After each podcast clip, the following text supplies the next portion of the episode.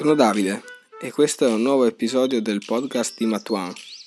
Potrai ascoltarne di nuovi ogni martedì e giovedì su Spotify e sulle principali piattaforme di podcasting. Buon ascolto! Cos'è un modello matematico? Beh, eh, innanzitutto la matematica può essere eh, apprezzata per tutti i suoi vari aspetti e approcci che possono essere puri o applicati e in questa puntata di podcast eh, cercheremo di focalizzarci sulla parte più applicativa in cui la matematica diventa uno strumento per comprendere meglio, interpretare e prevedere la realtà. Infatti eh, la matematica può essere utilizzata per connettere degli elementi, dei fenomeni naturali, comprenderne le relazioni che eh, li regolano e quindi poter eh, aiutarci facendo dei conti, risolvendo equazioni o analizzando particolari funzioni a comprendere meglio su carta o tramite dei computer quello che eh, i fenomeni naturali presentano. Quindi le, l'obiettivo di un modello matematico è proprio quello di eh, analizzare un fenomeno naturale, individuarne gli elementi cardine, individuare quindi le relazioni che li legano e poi eh, attraverso lo studio di queste relazioni interpretare eh, il, il fenomeno e prevedere quello che potrà accadere così da poterlo eventualmente controllare. Chiaramente non possiamo eh, sperare di descrivere e comprendere la realtà esattamente. Quello che andremo a fare gra- tramite un modello matematico è quello di semplificare la realtà in modo tale che il comportamento base venga comunque preservato e analizzato, ma eh, si trascurino quei dettagli che non sono rilevanti a tal punto da influenzare, diciamo, l'esito eh, del nostro fenomeno. Facciamo un esempio per non parlare in maniera troppo astratta, prima di passare poi all'analisi di cosa vuol dire costruire un modello matematico. Partiamo da, dall'esempio abbastanza semplice e più che altro perché è alla portata di tutti, che è la costruzione di un modello matematico in grado di descrivere l'andamento del flusso di traffico su una strada.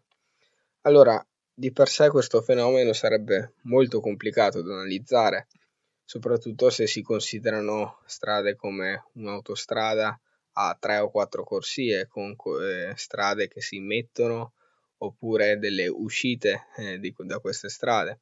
Quindi avremmo delle sorgenti e dei pozzi, si chiamano, di eh, traffico, di flusso, e questi andrebbero a complicare notevolmente la, eh, l'analisi.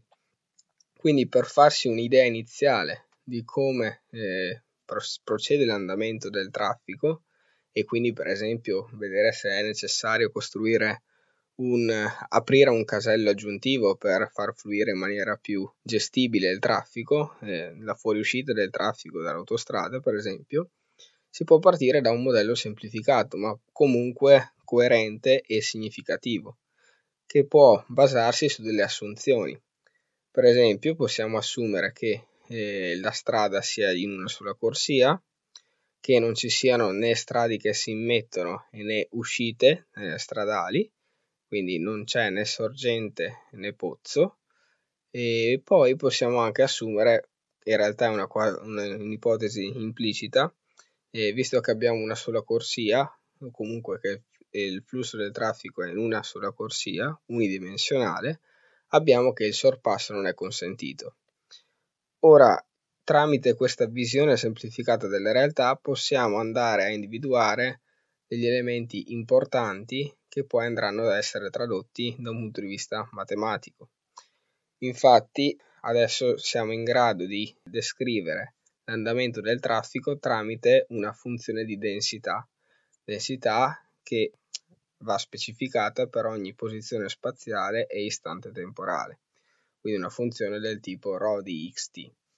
Quindi, giusto per concludere questa parte un po' più pratica iniziale, quello che andremo poi a fare nel caso ci interessi costruire un modello che descriva questa situazione, questo fenomeno, è quello di costruire un'equazione, in questo caso è un'equazione delle derivate parziali, perché coinvolge sia spazio che tempo, che mette in relazione la eh, densità di traffico con altre eh, proprietà, con altri elementi cardine del nostro fenomeno, del fenomeno che andiamo ad analizzare. Per esempio la velocità media, la velocità massima, quindi tenendo in considerazione i limiti di velocità e quant'altro. Quindi tutta questa fase di analisi, che poi vedremo meglio nella scaletta, diciamo, eh, tipica nella parte di costruzione di un modello matematico, è quello che precede eh, la previsione dell'esito di un fenomeno naturale, che è in realtà quello che importa quando si va a parlare da un punto di vista matematico di un fenomeno. Quindi la costruzione del modello, l'individuazione delle reazioni, relazioni tra i fenomeni, tra gli oggetti importanti e poi la fase di previsione e analisi dei risultati. Ma l'analisi dei risultati non ha troppo a che vedere con la matematica solitamente, perché nel momento in cui tramite la matematica, in realtà neanche tramite conti o strumenti troppo avanzati spesso, arriviamo a un output, a una previsione. Poi nel momento in cui questa previsione è fornita, sarà solitamente il compito di chi gestisce proprio nella realtà eh, questo fenomeno fisico, questo fenomeno naturale, interpretarli e capire se sono utili o meno o comunque sono coerenti con quanto ci si aspettava. Bene, ora non dilunghiamoci ulteriormente con questa fase introduttiva e andiamo a vedere abbastanza in maniera schematica quelle che sono le fasi rilevanti nel, proced- nel procedimento di costruzione di un modello matematico. Queste fasi non sono, non sono necessarie, diciamo, per la buona riuscita di un modello, sono solo delle linee guida che solitamente vengono utilizzate per costruire modelli matematici di situazioni concrete, situazioni reali. E, e ci tengo a eh, ribadire come un modello matematico non sia mai una rappresentazione esatta della realtà, quindi non ci si deve spaventare se si vanno ad assumere delle ipotesi che magari possono sembrare restrittive in, un certa, in una fase iniziale, ma che magari eh, non sono così eh, stringenti nel momento in cui si va ad analizzare più profondamente il fenomeno. Infatti eh, un modello matematico semplifica sufficientemente la realtà, ma nei limiti della validità del modello, cioè eh, quelli eh, imposti dalle dovute semplificazioni.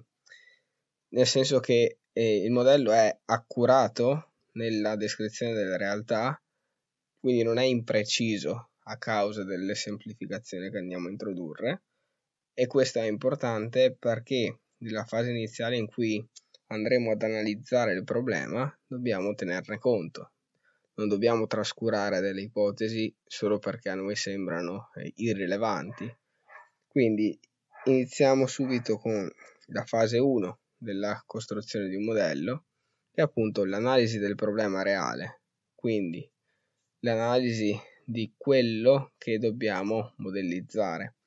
In questa fase c'è una eh, importante attenzione alla raccolta dei dati sperimentali e che poi, soprattutto grazie ai moderni mezzi di analisi dati, magari anche machine learning o tecniche più avanzate che, eh, che possono essere interessanti e importanti per certi ambiti piuttosto che per altri, quindi in questa fase ci si limita a fare quello che in realtà è alla base del metodo scientifico, ossia analizzare un fenomeno, prima di porsi domande, prima di eh, provare a prevedere cosa succederà, semplicemente la po- cosa importante è osservare quello che succede e in maniera attenta, chiedendosi cosa sta succedendo, perché è successo, individuare soprattutto gli elementi fondanti della situazione che si sta verificando. Per esempio, eh, nel, sempre nel, in quello che abbiamo analizzato prima, ovvero nel flusso del traffico, non dobbiamo andarci a porre, a porre domande complicate o a eh, individuare degli oggetti che in realtà non sono rilevanti, come per esempio la presenza di autovelox oppure eh, la presenza di semafori sono rilevanti, è vero, però in una fase iniziale in cui andiamo a costruire un modello verosimile ma non aderente il più possibile alla realtà, giusto per farci un'idea iniziale di quello che sta succedendo, è necessario individuare gli elementi veramente fondanti, come per esempio il fatto che a noi interessa cosa in quell'esempio? Ci interessa capire come evolve la densità in spazio e tempo e ci interessa eh, che, eh, analizzarne l'evoluzione sapendo che però quantomeno i limiti di velocità devono essere rispettati e che non possono esserci un'auto sopra l'altra. Quindi sono questi gli elementi importanti da analizzare nel modello che abbiamo trattato in precedenza.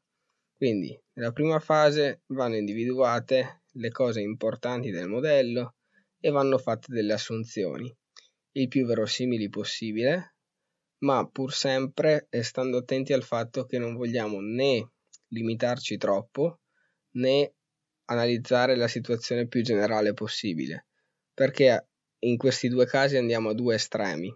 Il primo è che analizziamo un qualcosa che in realtà non ci sarà utile per, eh, nella fase di provvisione, perché non otterremo nessun dato sensibile per poi applicarlo alla realtà. Il secondo è un, un problema ancora più eh, rilevante perché quello che andremo a costruire è un modello magari anche bello da un punto di vista matematico, ma non dobbiamo dimenticarci che questo, eh, da questo punto di vista a noi non ci interessa il modello, ci interessa che sia applicabile alla realtà e quindi noi vogliamo essere in grado di risolverlo. Non vogliamo costruire un sistema di equazioni derivate parziali che è così complicato da risolvere che ci richiede troppo tempo e quindi i risultati non sono più sensibili perché magari il modello è sensibile all'istante in cui andiamo a risolverlo.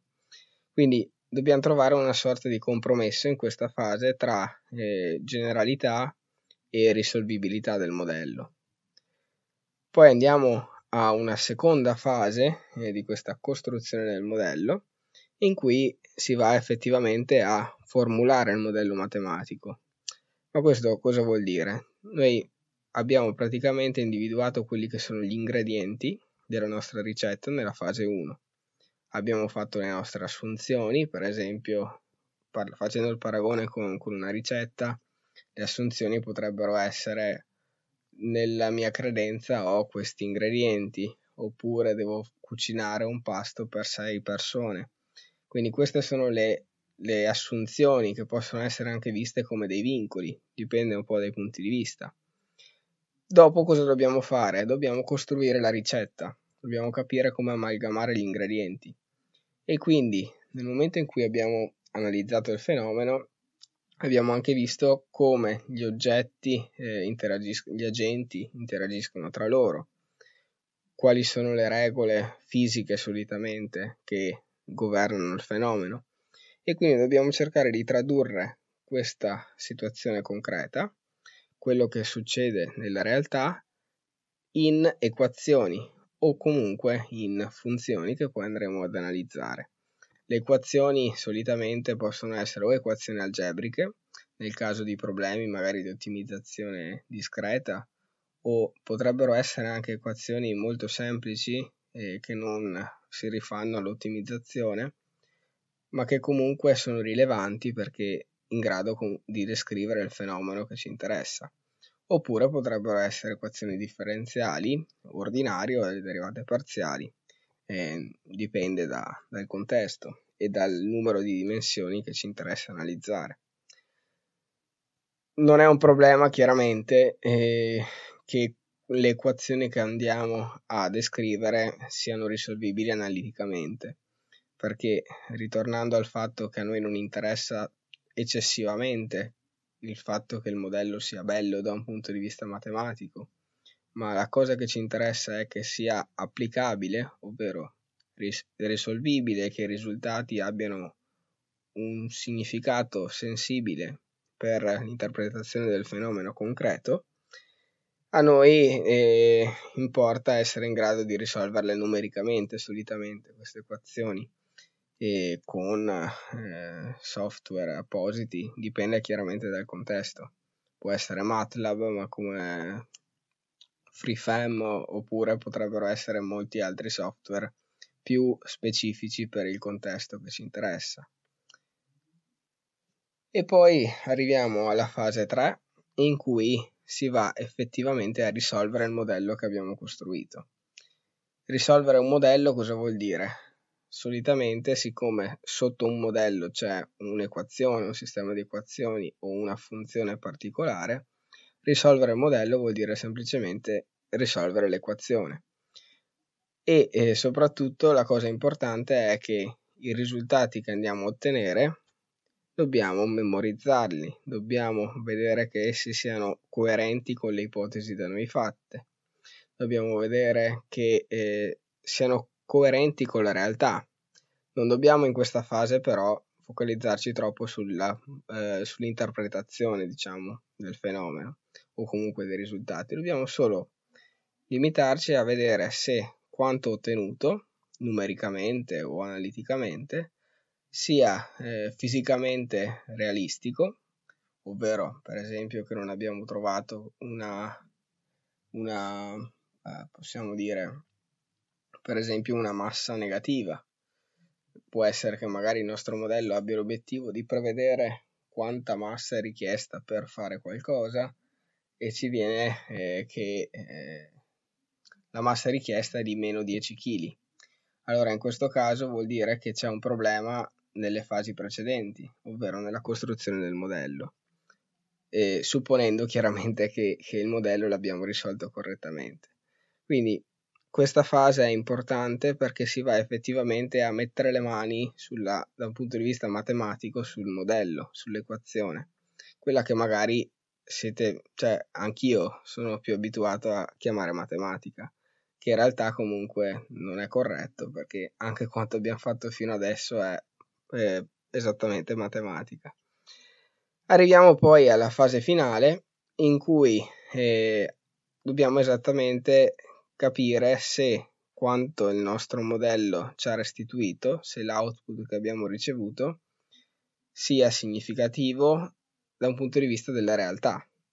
Dobbiamo capire se il nostro fenomeno è stato gestito bene, diciamo, dal modello, oppure se abbiamo fatto delle previsioni sottovalutando alcuni aspetti. Quindi dobbiamo andare anche a chiederci in questa fase se le assunzioni da noi fatte sono troppo restrittive, troppo generali, o magari se possiamo specificare meglio il nostro modello per l'analisi di una situazione particolare che ci interessa.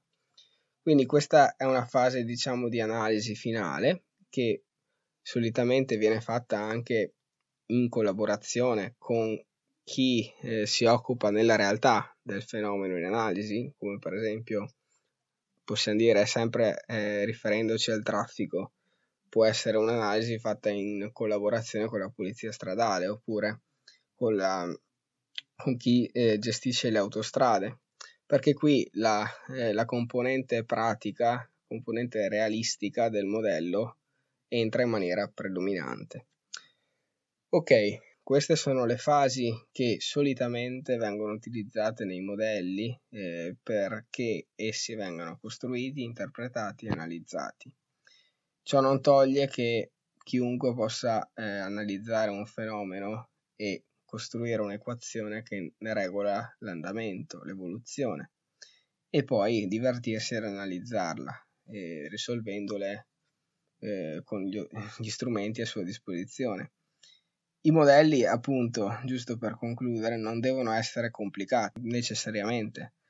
Può essere che un modello complicato risolva un problema e permetta di analizzare un fenomeno, ma ci sono moltissime situazioni reali che in realtà possono essere analizzate da modelli basati su equazioni algebriche semplici la cui risoluzione può essere portata a termine da, da chiunque. La cosa importante in questa tipologia di modelli è proprio la costruzione, l'individuazione delle leggi che regolano il fenomeno. E magari in un'altra puntata o in un video in futuro vedremo qualche modello basato su equazioni semplici, ma che comunque è in grado di descrivere fenomeni che senza la matematica faremmo desc- eh, fatica a descrivere in maniera così rigorosa.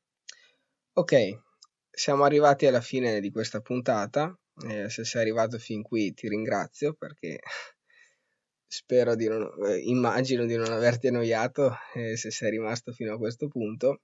Era una puntata abbastanza discorsiva, quindi può essere in realtà che vi abbia annoiati. Niente, iscrivetevi alle pagine social di Matuan su Instagram, su Facebook e niente, fatemi sapere se avete idee eh, per future puntate del podcast. Alla prossima, ciao!